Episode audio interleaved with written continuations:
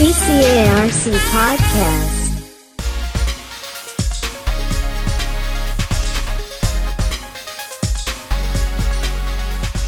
วันนี้นะคะก็มีเรื่องราวที่น่าสนใจมาฝากกันเช่นเคยนะคะ เรื่องของนวัตกรรมบรรจุภัณฑ์ย่อยสลายได้จากการผลิตข้าวค่ะ ซึ่งผลงานนวัตกรรมชิ้นนี้นะคะ ได้รับรางวัลชนะเลิศ รับโล่พระราชทาน จากสมเด็จพระนิธิถาธิราชเจ้า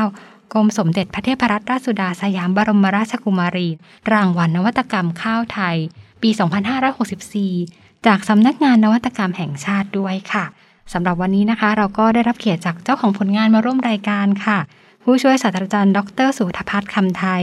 จากคณะอุตสาหกรรมเกษตรมชค่ะ สวัสดีค่ะ ครับ สวัสดีครับ ค่ะ ก็ต้องขอแสดงความยินดีด้วยนะครัคะบผมสำหรับรางวัลที่ภูมิใจมาก ๆสำหรับมหาวิทยาลัยเชียงใหม่ครั้งนี้นะคะ อยากจะเรียนถามอาจารย์ถึงเรื่องของจุดเริ่มต้นแนวคิดค่ะ ทำไมเราถึงได้เริ่มทำผลงานนวัตกรรมแบบนี้ขึ้นมาคะจุดเริ่มต้นของงานวิจัยนะครับ ผมมองว่าเนื่องจากนโยบายมหาลัยเกี่ยวกับ SGDS นะครับอืมเราตอบโจทย์ว่าเราจะทำยังไงให้เหมือนกับว่าเราจะใช้เกี่ยวกับการจัดการเศษเหลือทางการเกษตรอย่างครบวงจรนะครับค่ะเป็นที่เหลือที่เป็นศูนย์นะคะเดียวกันตัวเองทำงานให้ศูนย์วิจัยข้าวล้านนาของมหาลัยเชียงใหม่มองเห็นว่า ในแปลงนาเนี่ย ประเทศไทยเป็นประเทศที่ปลูกข้าว ย่อมมีเศษเหลือทางการเกษตรได้หลายรูปแบบหนึ่งในนั้น คือฟางข้าวใช่ไหมครับค่ะเป็นเศษเหลือหลัก ถ้าประเทศไทยก็คือ 20 ล้านตันต่อปีโอ้นะครับค่อนข้างเยอะค่ะแล้วเวสอีกตัวหนึ่งที่เกิดจากกระบวนการสีข้าวก็คือปลายข้าวหักอืมส่วนใหญ่เราใช้เป็นอาหารสัตว์ค่ะก็เลยจับจุดว่า เอ๊ะเศษเหลือทิ้งทั้งสองตัวเนี่ยเราจะเอามาทำเป็น บรรจุภัณฑ์ในกลุ่มย่อยสลายได้ได้อย่างไร พยายามจะทำให้เกิดบรรจุภัณฑ์แบบใหม่ที่ใช้ข้าวแบบครบวงจรนะครับอืมเศษเหลือทั้งหมดทุกอย่างต้องเอามาใช้ประโยชน์ได้หมด ถือว่าเป็นต้นแบบนวัตกรรมจากเศษเหลือทางการเกษตรที่เกิดจากกระบวนการผลิตข้าวทั้งหมดครับค่ะในกลุ่มเป็นกลุ่มบรรจุภัณฑ์ย่อยสลายได้ครับค่ะผมก็เรียกได้ว่าเป็นรางวัลครั้งแรกของมหาวิทยาลัยเชียงใหม่ใช่ครับด้วยนะใช่คะครับในเรื่องของครั้นงแรกวัตกรรมข้าวไทยครับผมค่ะ อาจารย์คะในเรื่องของการนำเอาวัสดุเหลือทิ้งทางการเกษตรอย่างพวกฟางข้าวแล้วก็ปลายข้าวหักมาใช้แบบนี้เนี่ยนะคะครับแน่นอนเลยว่าในแต่ละปีเนี่ยเราจะพบกับเรื่องของหมอกคหมวัอนกควันใช่ตรงครันี้บเกี่ยวข้องกันโดยตรงเลยเกี่ยวข้องใช่ไหมคะครับ เพราะว่าตัววัตถุดิบที่ใช้เนี่ยมันเป็นสิ่งที่ใกล้ตัวเราอืมเราหลีกเลี่ยงไม่ได้ เราจำเป็นต้องบริโภคข้าวใช่ไหมครับค่ะดังนั้นเนี่ยฟางข้าว ใช้ประโยชน์ได้หลายรูปแบบละ ไม่ว่าจะเป็นก้อนเชื้อเห็ดหรือเป็นอาหารสัตว์ใด ๆ ก็ตาม แต่มองว่าสิ่งหนึ่งที่มันมีคุณสมบัติที่เหมาะสมจากแปลงนาเรียกว่าแปลงปลูกข้าวในมหาลัยเชียงใหม่อืมเองแล้วกันนะครับ ที่ไร่แม่เหี่ยในคณะค่ะของเราเองคณะอุตสาหกรรมเกษตร มองว่าตรงนี้แหละเป็นแหล่งวัตถุดิบชั้นดีนะครับ ที่จะทำให้ได้บรรจุภัณฑ์ที่แข็งแรงค่ะในขณะเดียวกัน เราก็พยายามปรับปรุงสูตรอื่นๆ งานวิจัยนี้จะเห็นได้ว่ามีหลาย ๆ ส่วนก็คือใช้ทั้งฟางข้าว ปลายข้าวหักอื มมาเป็นส่วนผสมทำให้บรรจุภัณฑ์ที่ได้เนี่ยมีคุณสมบัติพิเศษ เดี๋ยวเรามีเฉลยครับว่าเอ๊ะมันพิเศษยังไงต่ต้อองไปรอฟังนะครักับนผต่อมนะคะแล้วลักษณะของบรรจุภัณฑ์ที่ได้เนี่ยค่ะอาจารย์เรามีความพิเศษยังไงคะ อย่างที่อาจารย์ได้ใช่เกครับริ่นไว้เมื่อผมสักครู่ใช่เนาะความพิเศษอย่างแรกนะครับณตอนนี้เรามองว่าเราสามารถใช้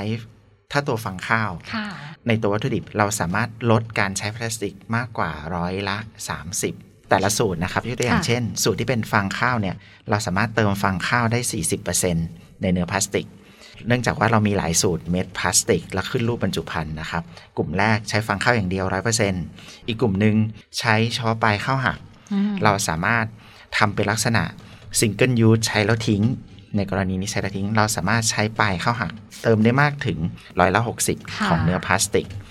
ต่อมาเราเรียกว่าสูตรสุกที่เป็นผสม ทั้งฟางข้าวและปลายข้าวหัก สูตรนี้จะมีคุณสมบัติพิเศษคือ มีความสามารถในการทนความร้อนนะครับอืมข้อเสียบรรจุภัณฑ์ย่อยสลายได้เนี่ยในกลุ่มของย่อยสลายทางชีวภาพเนี่ยครับมันจะมีการไม่ทนร้อนอืมเราสามารถปรับเทคนิคให้บรรจุภัณฑ์สามารถทนร้อนใส่ของร้อนได้อืมและที่สำคัญเราเจอบางเทคนิคตัวบรรจุภัณฑ์นี้นะครับ สามารถเข้าไมโครเวฟได้อ๋ออันนี้พิเศษเลยครับนะไมโครเวคะฟได้ คือทนร้อนนั่นเองครับทค่ะนร้อนโดยใช้ฟางข้าวและแป้งข้าวเป็นองค์ประกอบ จากที่แนะนำก็คือมองว่า ณ ปัจจุบันเนี่ยมอชอเนี่ยมีสูตรเม็ดพลาสติกอยู่ 3 สูตร100%ฟางข้าวค่ะแป้งข้าวนะครับปลายข้าวหัก แล้วก็สูตรที่ใช้ผสมร่วมกัน เป็นต้นแบบสูตรเม็ดพลาสติกที่สามารถขึ้นรูปเป็นบรรจุภัณฑ์ได้ เลยเป็นจุดเด่นของงานวิจัยนี้ครับอืมจนค่ะทำให้เขามองว่า เออมันน่าจะได้รับรางวัล เพราะว่าห่วงโซ่การผลิตข้าวทั้งหมดถูกนำไปใช้ครับผมก็ใช้ได้ทุกส่วนครับเลย waste นะ to คะ waste ครับค่ะอาจารย์คะอย่างที่เมื่อได้ยินสักครู่เนี่ยค่ะเรื่องของการนำเอาผลิตภัณฑ์ที่ได้จากการผลิตข้าวเนี่ยนะครัคะบผมมาทำเป็นเม็ดพลาสติกก่อนใช่ไหมคะใช่ครับตรงนี้เราทำยังไงคะกระบวนการทำเม็ดพลาสติกพอดีว่าทางคณะอุตสาหกรรมเกษตรมหาวิทยาลัยเชียงใหม่เองได้รับการสนับสนุนจาก มชนะครับ ในการค่ะให้ครุพันธ์ในการผสม อย่างที่มีทราบดีว่าคณะอุตสาหกรรมเกษตรมีโรงงานต้นแบบสำหรับทำเม็ดพลาสติก เราก็จะผสมที่คณะเราเองนะครับ ขั้นตอนก็คือใช้เครื่องผสมกับเม็ดพลาสติก ในกลุ่มย่อยสลายได้ค่ะแต่ปัญหาหลักถ้าใช้ร้อยเปอร์เซ็นต์กลุ่มเม็ดพลาสติกในกลุ่มเนี้ยเราจะเจอเรื่องราคาต้นทุนอืมจึงจำเป็นต้องผสมฟางข้าว ผสมแป้งข้าวเขาเรียกว่าแป้งจากปลายข้าวหักเนี่ยนะครับค่ะ เอาไปผสมทำให้สามารถขึ้นรูปได้เป็นเม็ดพลาสติกก่อนอ๋อหลังจากนั้นเราก็ทำการฉีดขึ้นรูปค่ะเป็นบรรจุภัณฑ์ในลักษณะต่างๆ หรือใช้วิธีการปั๊มเป็นถาดเป็นอะไรขึ้นมาเป็นบรรจุภัณฑ์นะครับสำหรับใช้ประโยชน์ คือขั้นตอนการผลิตคือต้องทำเป็นเม็ดพลาสติกก่อน โดยในเม็ดพลาสติกมีผสมพลาสติกกับฟางข้าวครับ แล้วก็ทำเป็นเม็ด แล้วก็ฉีดขึ้นรูปอ๋อครับเพื่อให้สะดวกต่อการใช่นำไปครับขึ้นรูปเป็นรูปทรงที่เราต้องการ ตอนนี้ถือว่าเราได้เม็ดพลาสติกต้นแบบสำหรับค่ะเศษเหลือทางการเกษตร ทุกชนิดอืมในประเทศไทยที่หลักๆนะครับ ไม่ว่าจะเป็นสังข้าวโพดเปลือกข้าวโพดชานอ้อยอืมตรงนี้ก็มีแล้วเช่นกันมีมีแล้วครับ แล้วก็ค่ะบางสูตรพืชเศรษฐกิจตัวใหม่ที่กำลัง ดังอยู่ตอนนี้ก็พวกกัญชงอ๋อกันชงก็ได้เช่นอ่ากันกัญนะคะชงจะใช้ในแกนกัญชงที่เป็นเวสครับผมค่ะครับก็เรียกได้ว่าใช้ได้หลากหลายครักันบเลยทีเดียวนะคะ อาจารย์คะแล้วในเรื่องของบรรจุภัณฑ์ที่ย่อยสลายได้แบบนี้เนี่ยจะเหมาะกับการนำไปใช้งานในรูปแบบอะไรยังไงบ้างคะใช้งานแบ่งเป็น 2 กลุ่มนะครับ ใช้งานในกลุ่มลักษณะที่ใช้สัมผัสอาหารโดยตรงกับอืมไม่สัมผัสอาหารนะครับ คือแต่ตอนนี้งานวิจัยเป้าหมายคือใช้สัมผัสอาหารนะครับค่ะก็คือใช้สำหรับอาหารที่มีอุณหภูมิปกติ อาหารที่อุณหภูมิไม่สูงมากนะครับ ไม่เกิน 60 องศาเซลเซียส กับอีกกลุ่มหนึ่งคือใช้กับของร้อนนะครับ ก็อุณหภูมิที่คาดหวังไว้คือไม่เกิน 80-90 องศาเซลเซียสค่ะประมาณนี้ครับ แบ่งเป็น 2 กลุ่มครับอืมแล้วก็การใช้งานมีอีก 2 ประเภทคือ ใช้ซ้ำได้ แต่ทิ้งแล้วก็ค่อยย่อยสลายหายไป กับอีกกลุ่มหนึ่งใช้ครั้งเดียวทิ้งครับอืมก็มีครับผมความหลากหลายให้เลือกใช่ตามครับลักษณะที่เราจะนำไปใช้ใช่ด้วยครับนะคะขึ้นอยู่กับสูตรเม็ดพลาสติกครับผมค่ะอาจารย์คะเมื่อสักครู่เนี่ยเรามีการนำไปใช้กับเรื่องของอาหารโดยตรงด้วยครับผมแสดงว่าตรงนี้ก็เป็นเกรดสำหรับอาหารด้วยใช่ครับนะะวัสดุที่มาตั้งต้นเป็นบรรจุภัณฑ์เราจะทำการทดสอบหมดว่ามีสารตกค้างไหมดัก็งนั้ปนลอดภัยเพื่อความปลอดภัยเราจะใช้เป็นฟู้ดคอนแทคก็คือสัมผัสอาหารโดยตรงอืมดังนั้นเนี่ย มีการทดสอบครับว่าค่ะผ่านการทดสอบที่ไม่มีการปนเปื้อนลงสู่อาหารจากบรรจุภัณฑ์นะครับ ค่ะ อันนี้ครับก็ได้ผมมาตรฐานครับผมเรื่องของความปลอดภัยใช้ได้อย่างสบายใจครันะคะครับผมสำหรับเรื่องของอายุการใช้งานล่ะคะอาจารย์ อายุการใช้งานแบ่งเป็น 2 กลุ่มนะครับ กลุ่มทีหนึ่1 คือ อายุการใช้งานที่ย่อยสลายหายไปจากหลังจากการใช้งานไม่เกิน 180 วันนะครับ อีกกลุ่มหนึ่งเป็นกลุ่มที่ย่อยสลายได้ ภายใน 1 ปีครับอืมขึ้นอยู่กับรูปแบบการใช้ โดยแนะนำกลุ่มที่มีแป้งเป็นองค์ประกอบ จะหายไปภายใน 180 วันนะครับ ค่ะ ครับผม แล้วก็ในเรื่องของการนำไปใช้อะค่ะอาจาครัรบย์ ส่วนใหญ่เราจะขึ้นรูปเป็นอะไรบ้างคะ ตอนนี้ที่ทำคือเป็นแก้ว เป็นถ้วย เป็นจานนะครับอ๋อแล้วก็เป็นถาดใส่พวกเนื้อสัตว์อะครับ ใช้เป็นบรรจุภัณฑ์สัมผัสอาหารในในซูเปอร์มาร์เก็ตเสร็จปุ๊บแล้วก็ทิ้งแล้วหายเลยหายไป ตอนนี้ได้รับโจทย์ใหม่พวก Grab Food Food Panda นะครับอืม บอกว่าถ้าทำเป็นซิงเกิลยู e ใช้แล้วทิ้งได้ไหมแล้วก็แทนกล่องโฟมครับอ๋อ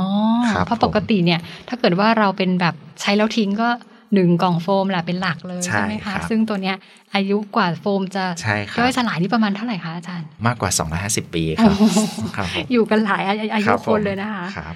เมื่อสักครู่ค่ะอาจารย์ได้ยินเรื่องของโรงงานต้นแบบที่คณะอุตสาหกรรมเกษตรด้วยค่ะ ตัวโรงงานต้นแบบนี่เป็นยังไงบ้างคะโรงงานต้นแบบเราได้รับงบประมาณจากงบแผ่นดินแล้วก็งบมหาลัยเชียงใหม่ใช่ไหมครับค่ะตัวโรงงานก็เป็นโรงงานสำหรับผลิตเม็ดพลาสติกนะครับ และขึ้นรูปเบื้องต้นบรรจุภัณฑ์เบื้องต้นครับอืมงานวิจัยนี้ก็ผลิตที่นี่แหละครับทำที่นี่ โดยโรงงานต้นแบบอยู่ที่คณะอุตสาหกรรมเกษตรในเชียงใหม่ที่ครับไร่ผมแม่เหี่ยครับผมค่ะครับ แล้วก็เรื่องของนวัตกรรมดีๆ แบบนี้เนี่ยนะคะ บรรจุภัณฑ์ที่ย่อยสลายได้ แบบนี้เนี่ยจะช่วยเหลือเกษตรกรได้ยังไงคะมองรูปแบบถึงการขายฟางข้าวครับผมมองอย่างนี้กับอืมปลายข้าว เราจะทำให้เกษตรกรสามารถ ขายฟางข้าวและปลายข้าวได้รายได้ขึ้นมาเพิ่มขึ้นอีกทางหนึ่งดีมากขึ้น แล้วก็เพิ่มมูลค่าให้กับฟางข้าวครับ อาจจะขายได้มากขึ้น ในราคาที่ดีขึ้นกว่าเดิมครับอืมอย่างปกติเนี่ยพวกฟางข้าวกับปลายข้าวหักเนี่ยเขาจะใช้ทำอะไรต่อคะฟางข้าวส่วนใหญ่จะเป็นอาหารสัตว์นะครับเขาค่ะขายเป็นมัดมัดที่เป็นมัดก้อนใหญ่ๆอะครับอืมบางช่วงก็อาจจะถูกถึง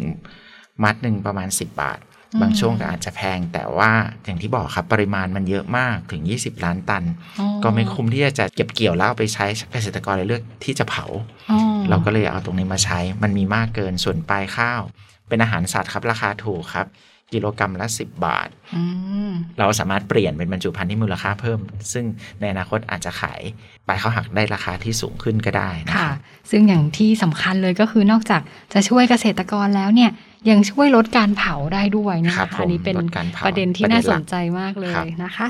แล้วสำหรับในเรื่องอนาคตล่ะคะ อาจารย์ตรงนี้จะมีการต่อยอดยังไงบ้างไหมในคะอนาคตตอนนี้โครงการวิจัยได้รับทุนสนับสนุนการวิจัยจากหน่วยงานภาครัฐนะครับ เกี่ยวกับ